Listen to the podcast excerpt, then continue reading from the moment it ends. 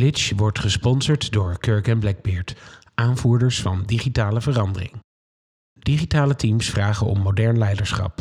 Kapiteins met de wendbaarheid van een piraat. Kirk en Blackbeard helpt met strategisch advies, coaching en training. Kijk op kirkandblackbeard.com. glitch, glitch, glitch, glitch, glitch. Reinier, Hi. ehm, eh, wat vond jij het interessantste eh, eh, in het gesprek dat we net gevoerd hebben? Nou, ik vind het leuk dat we het even over Mike Montero kunnen hebben. Want dat is toch wel een van mijn persoonlijke helden. Ja. En eh, ook leuk dat ik even kon zeggen dat mensen naar me luisteren. Het is af en toe leuk om af en toe nog eens te zeggen. En dat, dat luisteren mensen dan ook. Te gek. Joost, wat vond jij leuk aan wat we eh, zojuist besproken hebben? Nee, ik was vooral opgelucht, moet ik zeggen. Toen ik, de, toen ik het onderwerp ethiek, daar, daar heb ik best wel wat moeite mee. Eh, dat vond ik lastig. Ik vond het fijn dat het in ieder geval concreet is. En dat je behalve het woord ontwijkt ook niet in de, in, in de morele hoek terechtkomt. Geen zweverige shit. Nee, nee, dat is heel van. belangrijk. Geen dominees. Hey, nou, ik zag Oh, ja. ergens volgens mij een dominee voorbij zweven, maar die was niet gelovig. hey, Dus- en Laurens, nieuwe co-host. Wat vond jij leuk aan eh, deze eerste aflevering van Glitch als host?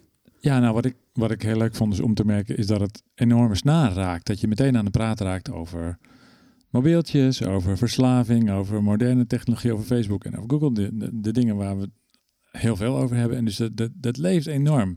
En eh, ik vind het ontzettend leuk om daar nu wat dieper op in te kunnen gaan. Om op zoek te gaan naar, naar oorzaken, maar ook vooral naar oplossingen. En dat, eh, ik merk in zo'n gesprek als dit dat het enorm leeft. En David, David, wat vind jij eh, leuk in deze aflevering? Nou, wat ik echt heel leuk vind, is dat ehm, ik me enorm voorgenomen had dat we het met Laurens eh, zouden hebben over public spaces. En, Oh dat, ja. en dat we dat lekker een volgende aflevering kunnen gaan doen. glitch, Dit is Glitch, een podcast over de interactie tussen mens en machine. Toch? Zo begonnen we altijd. en dan kwam de jingle.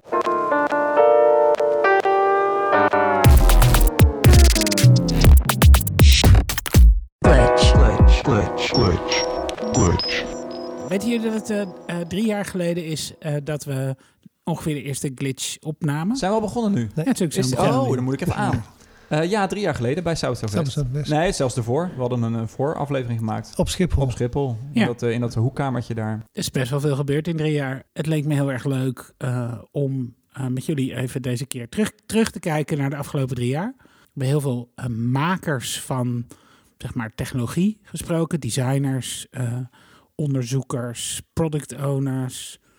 En we waren toen heel erg bezig met eh, hoe maak je eigenlijk een goed product en wat komt daarbij kijken.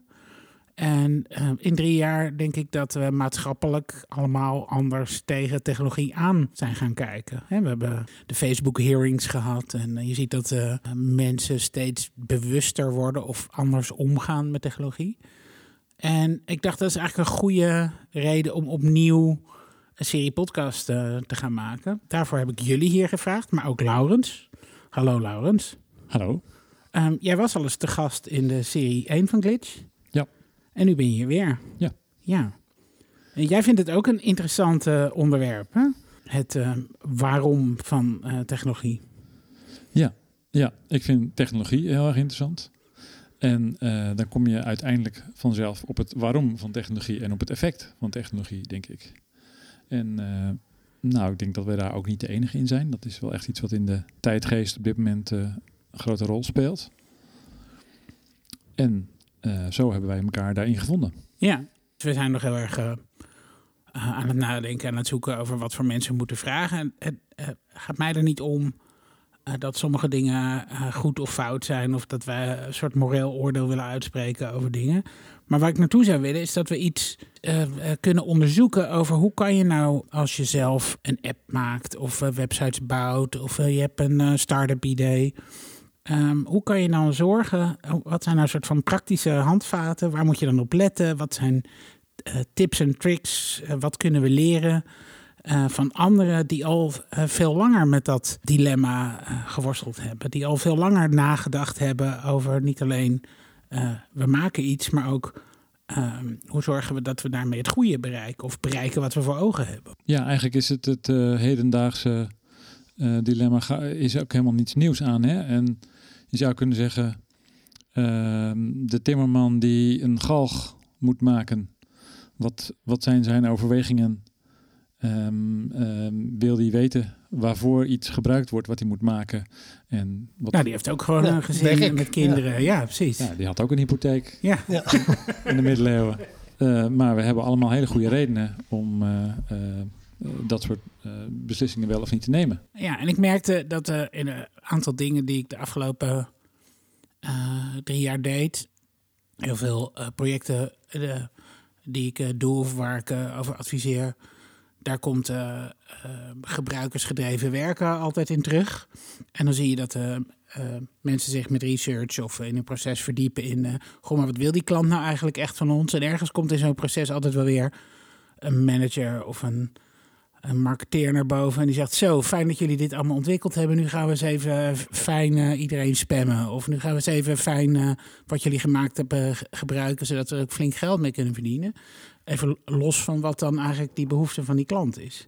En dan zie je dat eh, in wat eh, traditionelere organisaties eh, er toch vaak ehm, eh, van buitenaf druk wordt uitgeoefend op zo'n team om iets te doen wat misschien tegen dat klantbelang is of misschien ook wel tegen de waarden en normen van de mensen die in zo'n team zitten, die dat eh, persoonlijk eh, eigenlijk niet willen. Ja. En wat ik merk is dat eh, als je weet wat je klanten willen of je gebruikers willen, of waar, dat je dat je dat dus eigenlijk twee kanten op kan gebruiken. Dat je kan zeggen, hé, we kunnen ze dus een enorm plezier doen, maar we weten eigenlijk ook precies, nou niet precies, maar hun dromen en hun angsten en hun wensen, daar kan je natuurlijk ook op een andere manier op inspelen. En ehm, we hebben eigenlijk heel lang met z'n allen gedacht: nee, joh, dat gaat allemaal don't be evil. En dat gaat allemaal goed. En mensen zijn er helemaal op uit om het goede te doen. Maar we hebben natuurlijk ehm, steeds meer voorbeelden eh, gezien van bedrijven en, en, en teams en mensen en producten die, nou ja, eh, bedoeld of niet bedoeld, ehm, eh, minder goede resultaten of minder Mhm. wenselijke resultaten opleveren. Maar dan heb je het toch wel over goed en slecht. Ja. Ja. Ja, dus laten we daar maar- eens in duiken inderdaad. Wat is dat dan goed en slecht? Is dat een ethisch vraagstuk dan? Ja, dat is. eh, Oké, dit- laten we afspreken dat we proberen het woord ethiek zoveel mogelijk te vermijden. Maar dat is natuurlijk wel waar het over gaat. Is dat een moreel vraagstuk? Is het echt moreel of is het meer dat je een bepaald doel voor ogen hebt, maar de consequenties niet voorziet? Ik denk, ik geloof meer dat iemand, ook zo'n marketeer, die heeft zijn beperkte doelstellingen, die ziet inzichten van de gebruiker en die denkt, hoe kan ik dat passen in mijn beeld en in mijn doelstellingen, en zonder verder te kijken naar de consequenties daarvan. Ik Ja. denk dat het breder kijken van wat betekent dat buiten mijn eigen domein, Ja. dat dat kan helpen om een product of een, een dienst of je, de manier waarop je met je klanten omgaat beter te krijgen. En, en is dat ook iets wat je in de projecten die jij eh, de afgelopen paar jaar eh, gedaan hebt, tegenkomt, die discussie? Of is er iets dat je altijd actief bezig bent met dat breder kijken? Nou, de breder kijken is eigenlijk iets wat we volgens mij al jaren binnen projecten proberen te doen. Maar dit probeer je zelfs buiten je project zelf te kijken. Dus je kijkt van eh, het begin tot het eind van wat een, eh, wat een gebruiker, eh, hoe die zijn, zijn, je, je dienst of je bedrijf ervaart.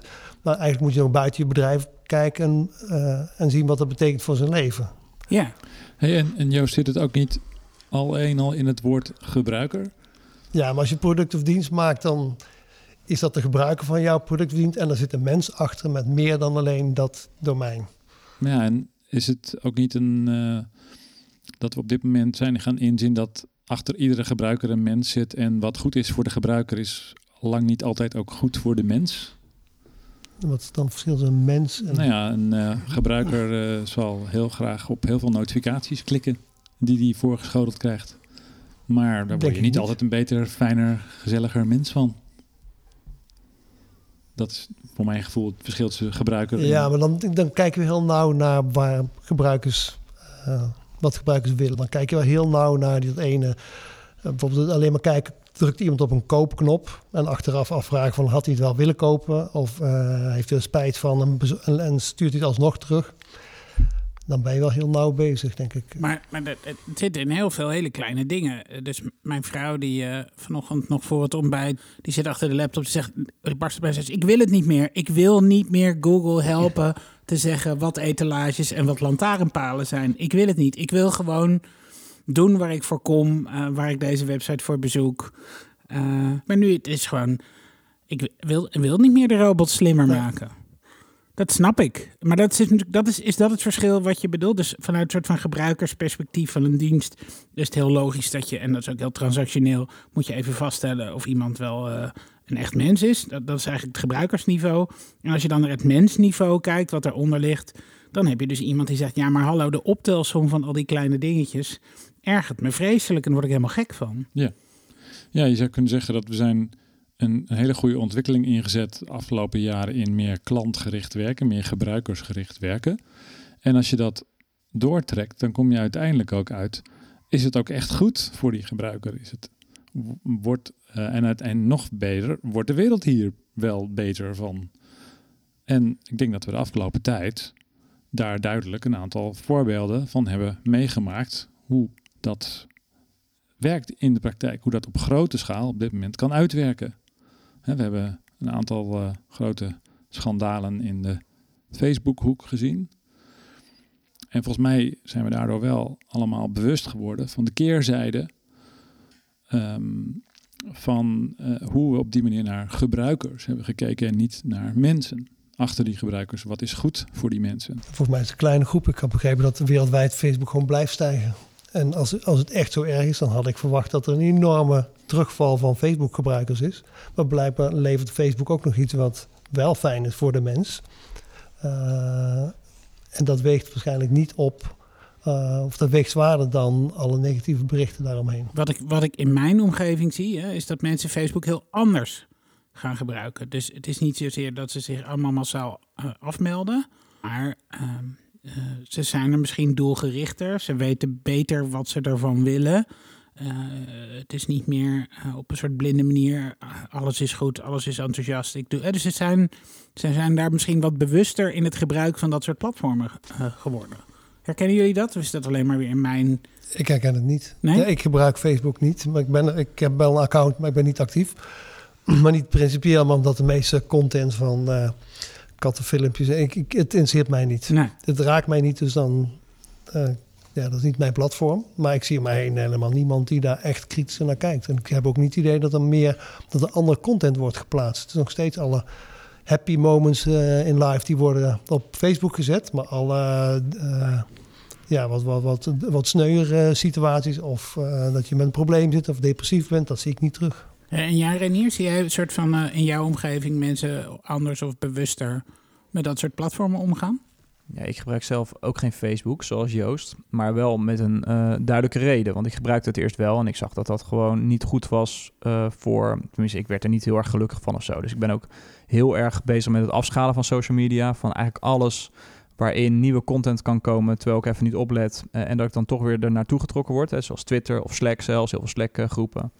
Ehm, en hoe minder eh, ik die dingen gebruik, des te ja, meer gefocust op andere dingen ik eh, kan worden. Dus meer boeken ben ik gaan lezen. Ehm, ehm, ja, eh, echt meer gefocust op andere dingen. Maar in mijn bubbel, ja, ik, ik ken mijn bubbel qua Facebook gebruik niet zo goed, want ik zit dus niet meer op Facebook. Maar misschien kom je ook in het echte leven nog wel eens iemand tegen. Ja, ja, misschien in de trein een keertje dat ik andere mensen zie. Maar ja, dus je ziet toch ook over, overal zie je als mensen maar even moeten wachten, pak zijn telefoon erbij. En dat is niet gezond. Eh, dat is toch een beetje het, ja, nieuwe, het nieuwe roken, eh, je telefoon. Ehm, ik, heb een podcast, zoals misschien mensen weten, Albert Beresja, mijn co-host, zegt altijd... ja, het is alsof we in een soort van ehm, verslaafde huis zitten. Maar ja, we hebben het niet echt door, want we zitten allemaal in dat verslaafde huis. Dus we, eh, de, als je alleen maar verslaafd om je heen hebt, ja, wat is dan nog verslaafd zijn? Ehm, maar het heeft wel een, een kern van waarheid. Ik herken dat heel erg. Ik ben eh, op zijn minst veel bewuster eh, gaan kijken wat ik op social media doe en wat niet. En eh, het weggooien van alle social media apps. het uitzetten van zoveel mogelijk notificaties. En, Ja. dat, en dat helpt enorm. Maar ik merkte bijvoorbeeld toen ik dacht ik ga meer lezen. dat ik echt een, een tijdje moest trainen voordat ik mijn concentratiespannen in een, in een boek weer terug kon vinden. Ja. En dat heeft me echt serieus aan het denken. Ik hou heel erg van lezen. Ik heb altijd ontzettend veel gelezen, ook heel erg veel boeken. En ik merkte gewoon dat ik, dacht, dat ik, dat ik gewoon in het begin dacht... God, ik heb anderhalve pagina gelezen. Nu wil ik weer iets anders lezen. Ik dacht, dat is niet de bedoeling. Ja, en het, eh, een ander aspect is ook podcast. Mensen die eenmaal podcast ontdekt hebben, moet het even goed verwoorden, want we zitten in een podcast. Dus daarom. eh, maar eh, sommige mensen vullen elk moment dat ze maar naar een podcast kunnen luisteren, ook op met podcast luisteren. En dan zit je met alleen maar gedachten van andere mensen eh, letterlijk in je oren. Eh, en dan kom je niet meer aan je eigen gedachten toe. Dus dat heb ik ook teruggeschaald in mijn eigen leven. Dus ik luister nog best wel naar podcast, maar veel bewuster. En ook maar op een paar plekken in mijn dag. Dus bijvoorbeeld in mijn eh, woon-werkverkeer luister ik er nog wel naar, maar niet meer als ik even de afval sta te doen of even aan het strijken ben. Dan probeer ik gewoon alleen te zijn met mijn gedachten. En dan kom je ook gewoon tot veel betere inzichten. Of dat nou voor je werk is of voor je persoonlijke leven. Eh, dus dat is ook eh, het opvullen van al die momenten. hè. Dus met je telefoon vul je ook allemaal momenten op die, die je gewoon. eh, Waar je, ja, je hersenen hebben wat witruimte nodig. Waar je, je moet het wat laten gaan, kunnen laten gaan. En dat wordt bij heel veel mensen wordt dat allemaal weggedrukt. Door al die vrije tijdsmomentjes dat je nu iets kan doen met je telefoon. En waarom zou dat gebeuren? Omdat het de makkelijkste weg is, denk ik. Net als een snack. Als het in, in- gewoon in binnen handbereik ligt. Dan snack je veel makkelijker dan als het achter drie sloten in een kast ligt. Ik heb dat hele verslaving van telefoon, dat heb ik niet. Nee, maar jij bent ook uitzonderlijk, denk ik. Van alle mensen die je ken, ben je ook... ik krijg ook klachten als van je- mensen van, nou, waarom reageer je niet? Ja, het als weekend je- ligt mijn telefoon op een kastje en dan Als kijk je ik af en jou toe een een mail keer. stuurt, krijg je Nee. in, na drie weken een keer antwoord als het jou uitkomt. Dat is ook heel goed. Ik heb gewoon heel veel behoefte aan heel veel witruimte Ja. Ja. Ik wil op mijn fiets geen podcast, geen Ja. muziek. Ik wil op mijn fiets wil ik dat ze lekker van Uitwaaien. uitwaaien. Dan ben je altijd met je met gedacht verwerken van de dag, whatever. Eh, je hoofd moet af en toe draaien. Dat vind ik hartstikke lekker. Heel mindful Ja. is dat. Maar goed, dus het feit dat we ons hoofd allemaal eh, onbeperkt kunnen vullen met eh eh, eh, snack-size informatie. Nou goed, jullie hebben ook allemaal ontdekt dat je daar weerstand aan moet kunnen bieden. Ehm, eh, maar de, hè, dus maar één soort van de neveneffecten van, eh, van, eh, van nieuwe technologie.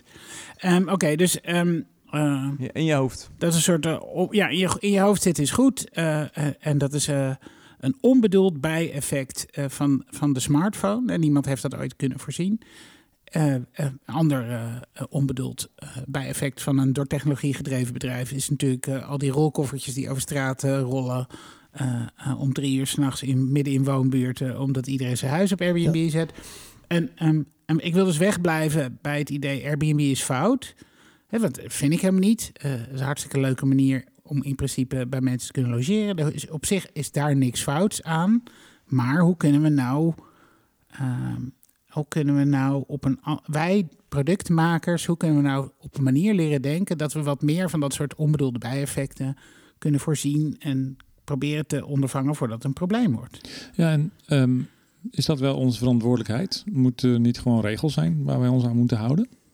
Nou, bijvoorbeeld eh, Mike Montero is wel, eh, die heeft, dat is een, een designer eh, en die is heel erg van mening dat dit wel in de verantwoordelijkheid van bijvoorbeeld designers ligt. Ja. Dat die wel een soort van voelsprieten zijn in de organisatie of qua dit soort, ik mag het bijna niet zeggen, maar ethische kwesties. Ja, en Mike even dan, die zegt niet alleen zeg maar ontwerpers in de zin van, van eh, visual designers of UX designers, maar die zegt iedereen die Ja. bezig is met het maken van een product, of Ja. ze nou eh, Ja. dat in code doen of eh, Ja, en hij wil zelf, zelfs daarvoor een, ehm, een soort van, ehm, eh, eh, hoe noem je dat, een beroepscode afspreken. Dus een, een eet zou die ook wel willen dat mensen afleggen.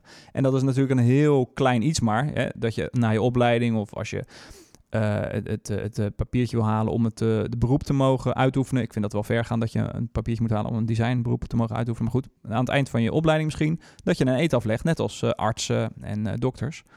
Ehm, en dat is het enige verschil eigenlijk, terwijl je daar toch zelf bewust dan die eet aflegt. En dat kan dan in principe ook van je afgenomen worden. Nou, dat zijn natuurlijk allemaal wel kanttekeningen waar je vanaf moet vragen of dat wel de bedoeling is. Maar hij strijdt daar wel heel erg voor. Hij roept het tenminste heel erg hard. En ik vind daar wel een soort van waarheid in zitten. Dat, dat je als designer je toch wel verantwoordelijk moet voelen voor de impact die je hebt in de samenleving met de producten die je ontwerpt. Maar ja, ik geloof er eigenlijk niet zo heel erg in. Want ik denk dat het niet bewust gebeurt of het nalatig is. Ik denk dat je vaak gewoon niet kan voorzien wat de gevolgen zijn. Ja, maar zodra je het wel weet, moet Ja. je het niet eh eh eh wegmoffelen. repareren, Er zijn ja. genoeg voorbeelden bekend dat, dat de, de, ook de interne designers ergens achterkwamen bij Facebook of zo. Dat ze gewoon weten en zien hoe vaak mensen wel niet in die tijdlijn zitten te browsen eh, gedurende een, een dag. Eh, hoeveel tijd van de hele mensheid daar wel niet in gaat zitten in die, in die stomme tijdlijn van eh, Facebook. Ja, daar moet er wel een belletje gaan rinkelen. En dat ben je dan aan jezelf verplicht als je die eten hebt afgelegd. En Joost, ehm, dat neemt toch niet weg dat je de moeite moet doen om te onderzoeken hoe het gebruikt zou kunnen worden? Natuurlijk, maar de ontwikkelingen, hoe dat precies uitpakt. Dat hier ineens half Amsterdam zijn, eh, zijn woning veel te veel Ja. aanbiedt. Dat mensen woningen opkopen. Dat, dan moet je wel heel ver vooruit kunnen Ja. denken. Ik denk als je zo ver vooruit kan denken, dan het heel knap zijn. Ik denk niet dat dat zo makkelijk gebeurt. Maar op het moment dat het, dat het optreedt, moet je als designer iets doen. Maar ik denk dat op dat moment dat vaak te laat is. En dat je dan gewoon regelgeving nodig hebt om die nieuwe gevolgen van technologie eh, binnen de perken te houden. Ja, en, en, en dat vind ik heel. Dat is dus een van de dingen waarvan ik denk dat moeten we onderzoeken. Want ik, ik denk ook dat is heel logisch. Hè? Dus je moet eh, als regulerende instantie, de overheid, of dat nou de gemeente is of het Rijk, moet je ook eh, de bewustzijn hebben eh, dat, eh, dat je moet durven ingrijpen. Maar wat ik zie, is dat eh, heel veel gemeentes zitten nog in de fase waar wij misschien allemaal een jaar of zeven geleden in zaten. Dat we dachten, hé, hey, technologie, dat is echt gek, dat is leuk man. Er komen allemaal alleen maar perfecte leuke dingen uit. Is dat alleen in Brabant? Ja, weet Eh, ik veel. Eh, nou, dus technologie is perfect Bedankt. en leuk. En die, zi- die zitten nog, dit zijn allemaal techno-optimisten. Ja, en, en natuurlijk is het Airbnb-voorbeeld, dat grijpt in op de, de fysieke eh, omgeving. Terwijl je hebt genoeg, zoals Facebook, ja, dat, dat grijpt niet fysiek in. Dus daar is het ook al lastig om daar regelgeving op te zetten, want dat is een, een wereldwijd fenomeen gewoon. Dus daar kan je wel als eh, provincie eh, Vught, of gemeente Vught, kan je daar wel wat aan willen doen aan Facebook. Maar ja, daar heb je niet echt de, de, daadkracht voor. Nou, wat grappig is, want Ger Baron, de CIO van de gemeente Amsterdam, die heeft ehm, volgens mij afgelopen week ergens gezegd van, ik vind eigenlijk dat elk algoritme dat de gemeente Amsterdam inzet, moet eh, geaudit worden eh, door een onafhankelijke partij. Hij noemde KPMG, waarvan ik dacht, hm, waarom zou je dat aan hen vragen? Maar goed, Ehm, er door een onafhankelijke partij geaudit worden eh, om, om daar eh, van te toetsen of daar niet rare verborgen eh, eh, doelstellingen of bijeffecten in zitten. Of dat op een soort ethische manier ingezet werd. Ja, John Oliver zou zeggen, that's hiring a babysitter for a dingo for a babysitter. Eh, weer een sponsor weg. Ja, dat kun je afvragen. Ja, en je kunt je ook afvragen of dat haalbaar is. Maar dat is wel interessant. Dus er zijn Ja. wel mensen mee bezig. Dat is ook heel logisch. In principe, elke regelgeving die je niet zou begrijpen als burger of als wethouder, wil je toch laten doorrekenen of het klopt. Alleen dit is zo'n. Ik geloof wel dat, je, dat veel mensen niet doorhebben wat, wat de impact van zo'n algoritme is en eh, hoe dat in elkaar zit. Dus Ja. je een black box hebt, stoppen het in en is bijvoorbeeld toch niet wat eruit komt. Ja, en toch, de, de regels zijn vaak simpel. Tenminste, relatief simpel in zo'n black box. Hè. De, de, de chaostheorie is natuurlijk al van, eh, van eh 40, 50 jaar geleden. eh, dat je gewoon een heel simpel systeem hebt. Er gaan wel drie variabelen in. En de uitkomst is gewoon gigantisch verspreid van die drie variabelen. Dus het- de- je kan de code wel begrijpen. Maar dan nog weet je niet wat de impact is eh, als die code echt gaat draaien in de samenleving. Of op, op servers, in de cloud. Ja, maar dan kom je, dan kom je bijna op een eh, filosofisch niveau. Misschien moeten we dat ook eens gaan eh, onderzoeken. Interessant. Wanneer doe je het goed? Hè? Ehm, wanneer is een algoritme goed als het goed bedoeld Ja. is? Ja. En nou ja, er zijn, eh, speelt het vals? Nou, dan eh, doe je zeker niet goed. Maar eh, bedoel je het goed, maar heeft het toevallig niet altijd goede uitwerkingen? Ben je dan nog steeds goed bezig of niet? ja. Nee, ja, fout is fout. Nou, daar hebben Nee. in de zelfrijdende auto-business wel heel lang over. Hè. Er zijn nu een paar doden gevallen door zelfrijdende auto's. Eh, maar de echte toetsen natuurlijk of zo'n zelfrijdende auto het beter doet dan een, een menselijk, menselijke bestuurder van zijn auto. En dat is natuurlijk best wel lastig te achterhalen. Eh, maar daar zie je pas de echte winst van zo'n zelfrijdende auto. Dus natuurlijk gaan er nog doden vallen door zelfrijdende auto's. En wat ik nou zo interessant vind is, eh, dit, eh, deze discussie krijgt nu eh, aandacht omdat eh, we, opeens allemaal eh, in de media dromen van eh, kunstmatige intelligentie en wat ons dat al allemaal niet eh, zou kunnen brengen.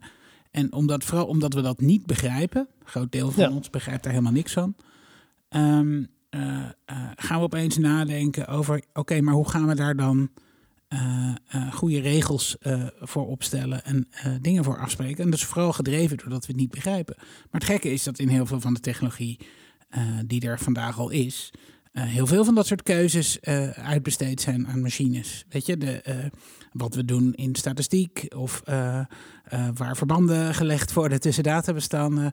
Daar zitten natuurlijk allemaal keuzes en afwegingen achter die, Ja. die ook een goed effect of een minder gewenst effect eh, eh, kunnen hebben.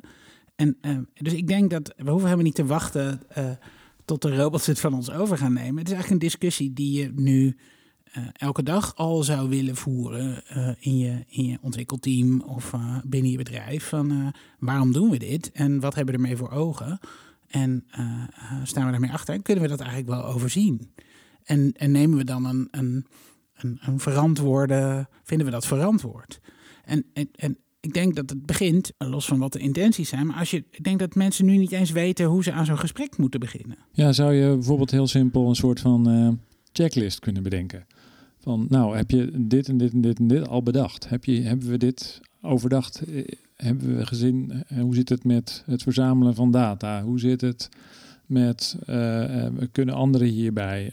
Hoe zit het met de duurzaamheid van wat we hier... Als wij de stekker uit, eruit kunnen trekken, wat leiden voor andere mensen daar schade aan? Dat soort overwegingen. Kunnen, zou je kunnen werken met een soort van tien punten waar je onderzoek op gedaan moet hebben, die je altijd je af moet vragen als je iets nieuws maakt. Ja, want dat vroeger eh, eh, ontwikkelde, je, ontwikkelde je software en dan kwam er iemand anders en die ging de security testen.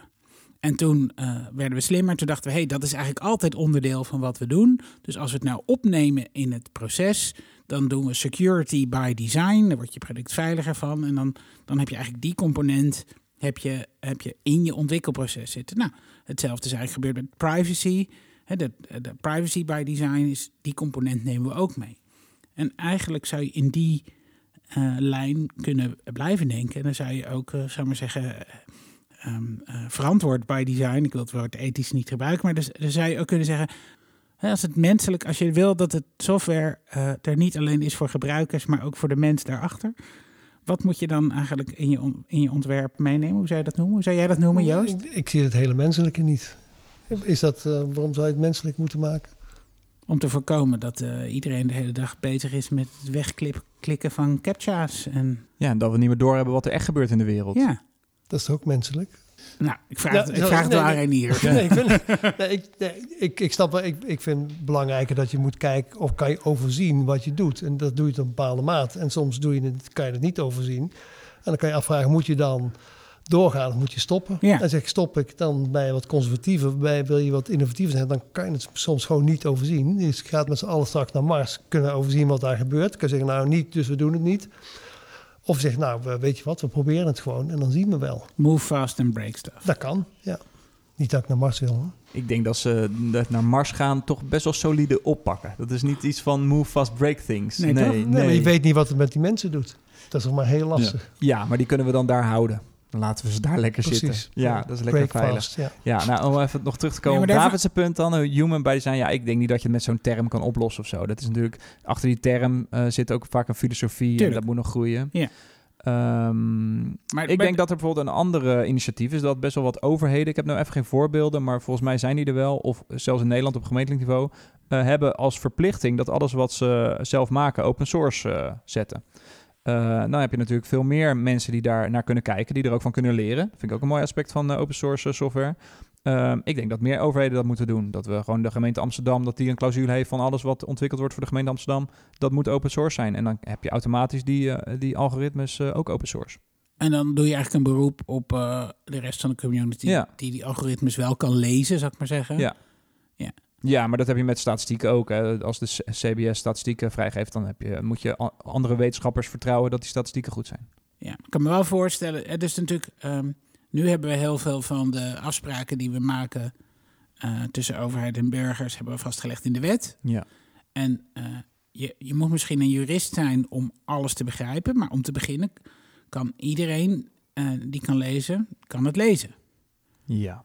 En dat is natuurlijk het verschil met als het in code zit. Ja, dan moeten we een programmeertaal zien te vinden die een beetje menselijk leesbaar is. Dan beginnen we met Ruby. Dat is eh, wat menselijk leesbaarder dan PHP. Nou, alles verplicht in Ruby van de gemeente Amsterdam.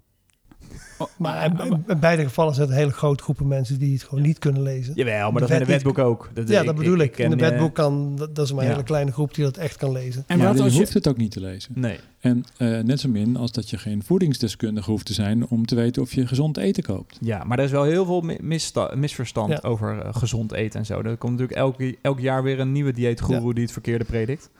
Nou ja, Ja. maar ik hoef in ieder geval in de winkel niet bang te zijn dat ik eraan dood ga of dat het echt super slecht voor me is. En Nou, ehm, het dieet van 10 eieren op een dag en verder niks, dat... eh, er is ook nog je eigen verantwoordelijkheid. Ja, precies. Ja, ja, ja. hoe ja. komt het dat we het nu weer over dieet hebben? Renier? Ja, hebben we het weer over dieet? nou, wat mijn, eh, mijn strategie is dus niet snacken op maandag tot met vrijdag. En eh, hoe zit het met jullie dieet? eh? We hebben het toch over eet, ethisch. Oh, ja. De ethisch Oh, podcast. shit, je hebt de uitnodigingsmail verkeerd Oh. Ik zet ook met mijn zweetbandjes om voor de, van de ethisch. Strakke roze broek aan. Staat je goed. Dankjewel. Ik vind die snor ook wel. Ja, precies. Ja, Zal ik je Freddy noemen? Oh, was een mooie film trouwens. Hebben jullie die film gezien? Nee. Oh. Echt niet? Dat is echt wel een aanrader. Dat is even een hele grote zijstap. Ja. maar we hebben het toch over de ethisch. Maar ehm, eh, ja, dat is een goede film. Die, eh, eh, hoe heet het ook weer? Bohemian Rhapsody. Mhm. Echt, eh, ja, mooie film. Ja? Wil je Ja. er nog verder iets over zeggen? Nee, dat was hem. glitch, Waar waren we? Open source en dat je het moet kunnen lezen en zo. Dus ik snap dat je misschien wel de, de, de wil hebt om het te lezen. En ik denk als je even ervoor gaat zitten, net als het wetboek, heb je ook even de tijd voor nodig. Maar als je er even voor gaat zitten, dan kom je nog best wel aan een eind. Dat je een beetje die eh, grammatica gaat leren eh, lezen van, eh, van code. Maar je hoeft het dus niet. Het, het is niet een verplichting dat je dat moet lezen om, om het een plek te kunnen geven in de samenleving. Net als een wetboek. Of algemene voorwaarden überhaupt. Niemand leest die dingen. En dat is toch iets waar je Nou, dat is impact heeft ook op een jezelf. mooi onderwerp. Wanneer is een algemene voorwaarde ethisch verantwoord? Als die compleet is, als die leesbaar is. Volgens mij heb je altijd een dilemma tussen leesbaarheid en, en volledigheid. Ja. ja. Want iedereen klikt.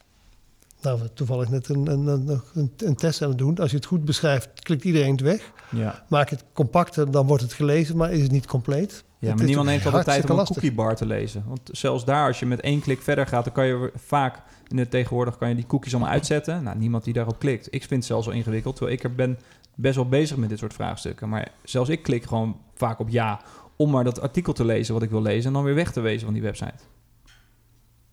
Maar soms heeft het een flink impact. Ik had laatst een eh, Ja. Fitbit gekocht. En toen bleek, ik had toevallig wel heel even de eerste alinea gelezen, dat als je de Fitbit wil gebruiken, dat je je data weggeeft aan de organisatie en aan de Amerikaanse overheid. Daar ga je dus mee akkoord. Ja. Dat lees je nadat je het product hebt gekocht. Dat was ook met die dienst waar je je DNA op stuurt. En dat je Ja. dan een, eh, een, een, een, een, een rapportje terugkrijgt van hoe je voorvaders, voorouders in elkaar zitten. Ja, dat, daar bleek ook ineens van dat zij DNA mogen gebruiken voor allerlei doeleinden. Nou, dat is natuurlijk idioot. Maar ja, niemand leest die voorwaarden. Eh, als je mensen kunt overhalen om iets te doen. en eh, je claimt dat ze er akkoord mee zijn gegaan. maar je weet dat ze de voorwaarden niet hebben gelezen. zijn ze dan wel akkoord gegaan? Dat vind ik. Ja. Het is hetzelfde. Je kan mensen met van alles beïnvloeden, dat weten we nu. Ja, Eh, maar als je ze beïnvloedt in iets waar ze eigenlijk totaal niet in beïnvloed wil worden. dat vind ik een interessant domein om ook eens naar te kijken. Maar het gebeurt niet bewust volgens mij. Want als je, als je namelijk volgens de regel van de wet volledig moet doen, wordt die tekst onleesbaar. ja.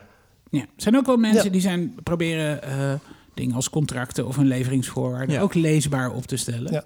Wat Ja. nog best lastig is. En dat gaat ten koste van de juridische waterdichtheid.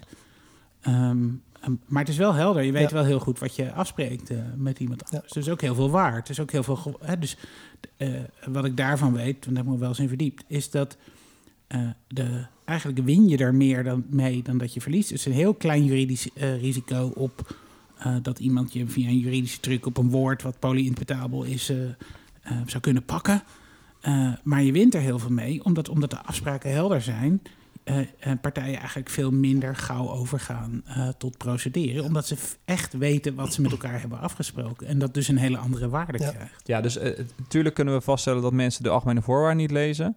Maar ik denk dat eh, ehm, bijvoorbeeld Mike Montero dan vindt, en misschien vind ik dat zelf ook wel, dat, dat je daar als designer van die kennis gebruik moet maken. Dat je niet op een verkeerde manier daar gebruik van moet maken, maar dat je daar wat aan moet proberen te Ja. doen. En dat is ook letterlijk een van de dingen die ik. eh, eh, dat is ongeveer een jaar geleden. Hè, waren we ongeveer allemaal een beetje bezig ergens in een project met de GDPR-achtige. Ja. Jullie zullen het ook wel allemaal meegemaakt hebben. En wat ik toen eh, op drie plekken heb meegemaakt, is dat het niet een aanleiding was om eens te denken: oké, er komt nieuwe regelgeving. En de intentie van die regelgeving is om het voor burgers helderder en transparanter te maken. Wat vinden wij daarvan hier? En laten we, nee, het was oké, hoe kunnen we alles houden zoals het is, maar met zo min mogelijk verandering eh, eh, zorgen dat we vooral die boete niet krijgen. Heeft die regelgeving dan wel dat effect wat het beoogt? Dat vind ik interessant. En hoe kun je dat dan eigenlijk, hoe kun je zo'n gelegenheid wel aangrijpen om dat andere gesprek eh, te voeren? Herkennen jullie dit of niet? Nee, ik heb dat in dat project eh, waar ik toen zat niet echt meegemaakt. Eh, ik weet wel dat ik een paar keer heb gezegd van... joh, dit is er om de mensen zelf te beschermen. Dit is niet, eh, ja, dit is niet om bedrijven te pesten. Dit is om, ter bescherming van, eh, van mensen. En toen werd er hard gelachen. nee, dat niet. Nee, naar mij wordt altijd wel goed geluisterd. Nou, ik heb meegemaakt dat het juist werd, werd aangegrepen om het veel scherper te krijgen wie je wat stuurt. Omdat die klant ook doorhad door te breed versturen. Iedereen op de eh unscribe all knop klikt en dan ben je iedereen kwijt. Ja. Dus beter nadenken, wat bewaar je, wat gebruik je en wat stuur je terug. Dat kan je ook helpen om veel scherper eh, berichtgevende marketing te doen, waar mensen wel op zitten te wachten. En het heel makkelijk maken om dat aan te passen. Dus de effectiviteit Ja, die neemt er enorm toe. Dus, ja, terwijl daarvoor was dan we bewaren alles en liever drie keer. En dan Ja. eh, sturen we iedereen een mailtje, behalve degene die hebben gezegd: ik wil expliciet deze mail niet hebben. Dat, Ja, en toch is daar de ommekeer, denk ik, in veel organisaties geweest dat ze natuurlijk verplicht die data moeten versturen naar mensen. Dus ze zien ook hun nadeel voor hunzelf in dat als ze te veel bewaren, ze heel veel werk moeten steken. En als iemand een, eh, zo'n verzoek doet van ik wil al mijn data hebben, dan, dan, dan moeten ze daar ineens veel meer tijd en energie in steken om dat boven water te krijgen. Dus het, het, het is een voordeel voor de gebruiker uiteindelijk dat er niet veel meer wordt bewaard, maar het is vooral ook een incentive voor de bedrijven eh, om dat te doen, omdat die dataverzoeken kunnen plaatsvinden.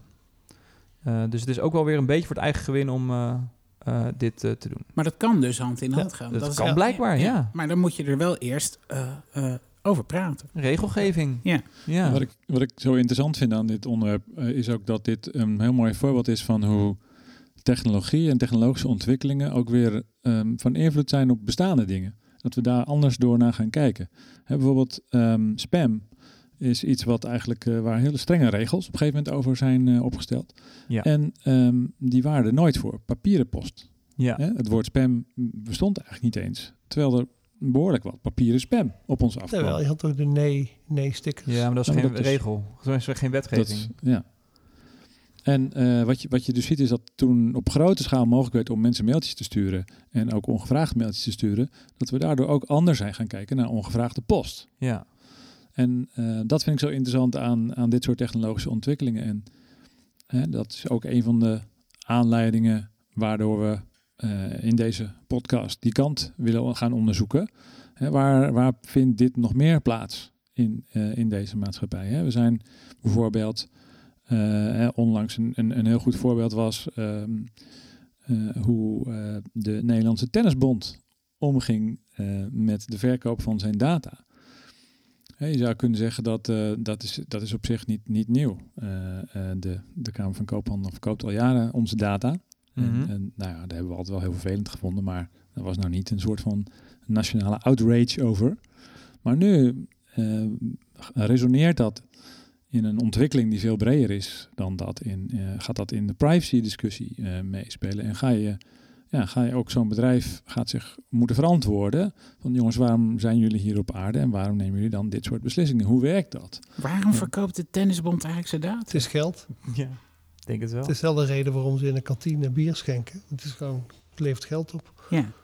Maar het idiote daarvan was dat je, je kan niet tennissen zonder dat je data wordt verkocht. Dus het wordt aan elkaar gekoppeld. De tennisbond is er om jou te faciliteren om te tennissen, of in ieder geval die competities te organiseren. En dat kan alleen hand in hand als je je data mee verkoopt. Dat is natuurlijk heel gek. En was er al een alternatieve tennisbond opgericht die zei van eh, je kan bij ons wel tennissen, maar je... De tennisbond voor de privacy. Ja. De, de tennisbond heeft wat dat betreft een, eh, is een monopolist. En eh, Nou, de- ik denk uiteindelijk, het, het interesseert ons te weinig om te veranderen. Zelfs met Facebook, je, er wordt een hoop over geschreven, maar je zou ook kunnen zeggen, er komt meteen een nieuwe partij op. Iedereen stapt eruit en springt in dat gat. Maar die, Ja, dat- soort gelatenheid in van, oké, het zal wel. En, eh, Maar op dat, die schaal kan het ook niet echt. Dat zien we ook. Het internet eh, ondersteunt monopolisten op, op het platform. De, de, de, de, 20 jaar geleden dachten dat het internet een mooie Wild Westen zou zijn... met allemaal kleine niches en eh, kleine websitejes en dienstjes en zo. Maar uiteindelijk is gebleken dat we over zijn gebleven met Amazon, Google en Facebook. Eh, dus dat is wel... Dat, ja, dat, dat, dat netwerkeffect is zo sterk dat daar geen netwerk meer uit voortkomt... maar eh, eh, silo's. Nieuwe Ja. Old Gardens of... eh, maar ook die vallen weer om. Wij dachten Ja, tien jaar, twintig jaar geleden dat de taxicentrale complete monopolie in Ja. Amsterdam had. Dat daar nooit iemand tussen zou komen. Maar toch Dat gebeurt. Ja, maar dit, deze gaan nog minder makkelijk om, denk ik. Facebook en Google en eh, Amazon. En de gevolgen zijn ondertussen al best wel ingrijpend. Ook al zullen ze op een dag Ja. omvallen. We hebben wel Trump in de White House. Ja, We hebben wel de Russians rigged the elections. We hebben wel Brexit. ja. Dat zijn geen kleine gevolgen. Ja, en eh, hebben we nog vertrouwen in instituties of eh, eh, in de overheid? Hè? Want het feit dat dingen moeilijker worden om te begrijpen, of dat we denken. Eh, eh, dat is eng. Of, eh, hier. Ik denk dat heel veel mensen de wereld nu heel anders ervaren dan dat ze hem misschien eh, 40, 50 jaar geleden ervaren. En ehm, eh, dat levert ook ehm, onrust op. Of eh, je kan wel zeggen, tuurlijk, eh, toen de eerste stoomtrein kwam, eh, klaagden de boeren dat ze bang waren dat eh, koeien geen melk meer zouden geven. Eh, dat is allemaal waar. Ehm, dus we zullen altijd eh, ook wel weer wennen aan die nieuwe technologie die op ons afkomt. Maar ehm, eh, ik weet niet, we hebben, eh, er, er werden fabrieken ontwikkeld en het was echt helemaal niet leuk om in een fabriek te werken. En toen hebben we eh, heel hard eh, collectief met z'n allen als arbeiders teruggeduwd eh, om de fabrieksdirecteuren in het gereel te krijgen door ze kapot te staken. En, het, en toen pas werd het belangrijk dat de arbeidsomstandigheden anders werden. Dus ik, het, is, het gaat niet vanzelf. Er moet ook wel teruggeduwd worden. Ja, natuurlijk. En het, het zijn nu misschien niet de, de Uber-chauffeurs eh, die ervoor gaan zorgen dat, eh, dat er teruggeduwd wordt. Misschien moeten andere mensen, mensen die invloed hebben op hoe zo'n app werkt, misschien zijn dat dus wel de Mike Montero's designers. Ja, ik denk Ik dat denk Uber wel luistert ook naar deze kritiek. Dus ze zijn er wel aan het veranderen, volgens mij. Tenminste, dat wordt naar buiten gebracht. Eh, ook de interne shit die ze hebben gehad met eh eh, vrouwontvriendelijke acties. Daar is op geacteerd. Ehm, Je eh, hebt want- zeker net een klus aangenomen daar. Nee, ik, heb, eh, ik heb geen klus bij Uber. Nee, denk je dat ze daar echt mee bezig zijn en naar luisteren? Eh, nou, ze moeten ook wel. Ze gaan binnenkort naar de beurs. Ja. Hè, dat is toch wel het gerucht. Of eh, ik weet niet, misschien is het wel zeker. Dat weet ik niet. Maar ehm, ja, dan, dan moeten ze zichzelf wel anders gaan gedragen, denk ik. Ze moeten Maar kan je uiteindelijk dat ook winst meten maken. of is dat puur wat je... Nee, dat is eh, mijn idee erbij.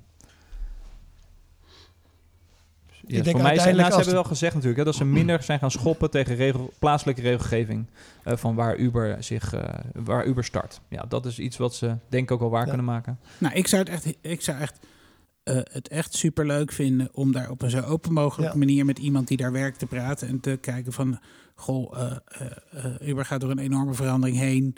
Eh, en wat heeft dat nou betekend voor jullie op, de, op de werkvloer aan? De, hoe, hoe bijvoorbeeld als ontwerper of eh, developer, hoe voer je dan nu een discussie anders? En eh, eh, wat heeft dat voor impact op jullie proces gekregen? Dat zou ik echt heel, zo'n zulke type gesprekken hoop ik te voeren in, eh, in, de- in de komende aflevering. Ik ben, Ja. ook, ik ben ook benieuwd of je analogieën uit het verleden kan vinden. Want ik denk waarom technologie, alles is nieuw. Maar natuurlijk is dat, die, waar we nu doorheen gaan, is al honderd keer eerder gebeurd op, op andere momenten. Om te kijken wat is er toen gebeurd en wat leren we daarvan? Hoe kunnen we daar nu slimmer op inspelen? Heb je een, een, een suggestie of een idee met wie we daarvoor zouden moeten gaan praten? Of, eh, Een historicus, denk ik dan. ja, Dat denk ik. een ja. technologiehistoricus. Ja, of niet. Of, Of kijk niet, naar het oude Rome, dat is ook een keer ten onder gegaan. Nou, kijk hoe we Facebook dus ten onder kunnen krijgen. Nee, ja, nee, je, je Ja. lacht wel, maar volgens mij is dat Het enige wat overbleef zijn die wegen. weg. Nee, is ze heel hadden ver weg, maar je kan wel eh, best wel een eind terug Ja, om te kijken wat er gebeurt. Ja. ja. Ja, interessant. Ja. Ja. ik denk altijd gelijk aan eh, eh, Nobel die eh, het dynamiet uitvond. En dat had ook een, een- daar kon je ook andere dingen mee doen dan een nuttige dingen in de landbouw. Hè, of, of op zoek gaan naar, of, of een tunnel mee aanleggen. ja. Ehm, en dat is natuurlijk eh, ook, eh, ik weet niet of het in hoeverre dat een onbedoeld bijeffect was hoor. Of, of dat hij wel degelijk op zoek was naar eh, hoe kan ik een betere granaten maken. Had er in elk geval spijt van gehad. En de Nobelprijs tot de dag van vandaag nog bijdraagt aan dingen die een menselijke wereld. Ja, En dat schijnt met de rente van zijn kapitaal nog steeds te, te gaan. ja, ja. Dat heeft hij dan wel goed, goed nagelaten. Ik ben heel benieuwd. En een filosoof, een, filosoof zou ik graag mee praten. Een historicus zou ik leuk vinden. Mensen die eh, deze discussie voeren. Vooral veel mensen die daarmee bezig zijn. En een dominee. ja, zijn we met een Als ik, dominee? als ik Mike Montero hoor, Die is dan- een dominee. dan denk ik dat is een dominee, dat is een moderne dominee. En ik denk ook, hij heeft zo'n, dat is iemand die zeg maar een ethisch beroep doet op designers. En hij heeft zo'n sterk verhaal. En daarvoor moet je helemaal tot de kern doordringen van waarom ben je op aarde? Waarom zou je dat doen? Waarom zou je menselijke verantwoorde beslissingen willen nemen?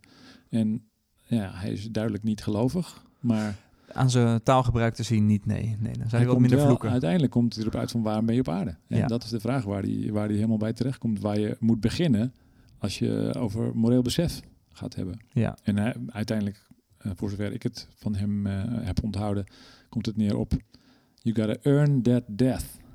Dat is zijn moraal. Earn your death on this earth. Als wij nou, laten we, zou ik leuk vinden om met jullie afspreken, als wij nou dat met, weet ik veel, acht of tien mensen doen, ehm, ehm, dan zou ik het leuk vinden om daar met jullie weer op te reflecteren. Vind Je zegt wij en jullie, maar ik denk dat Ja, dat dus- voor de luisteraar niet duidelijk is. Oké, laten we dat even- even dus- duidelijk maken. Lau- Laurens Ja. en ik, hallo Laurens. Hi. En eh, wij gaan eh, eh, die, die zoektocht doen. En eh, jullie, Joost en Reinier. Wij zitten, gaan in een hok- luisteren. wij zitten in een hokje in Ja, Reinier. jullie, gaan, jullie gaan daar naar luisteren. Maar wat ik wel leuk zou vinden is om daar dan, eh, eh, weet ik veel wat, over een, een aflevering of 10, 11, 12 met jullie Ja. op terug te kijken. Ja, als jullie dat ook leuk Dan trekken we de vinden. agenda wel Ja. weer en dan komen we Thijs eten hier bij Ene Spiekerman. En dan, En dan kijken wij of jullie je dood verdiend hebben. Oké, nou, Mooi. ik zeg, that's it. Let's do it. Oké. Yes. Oké. Dit was de eerste aflevering van een nieuw seizoen Glitch. Ben je nieuwsgierig geworden naar de volgende? Dan kun je je abonneren op deze podcast via glitch.show. Daar vind je ook onze show notes met links en achtergronden naar alles wat we besproken hebben in deze aflevering. Lijkt het onderwerpje interessant? Ken je misschien mensen die we zouden moeten uitnodigen? Laat het ons weten eh, door een review over deze podcast eh, te geven in de iTunes Store. En wie weet zit jouw suggestie hier volgende aflevering dan wel aan tafel. Wij zijn David Linsen en Laurens de Knijf. We spraken met Joost Holthuis en Renier Ladam.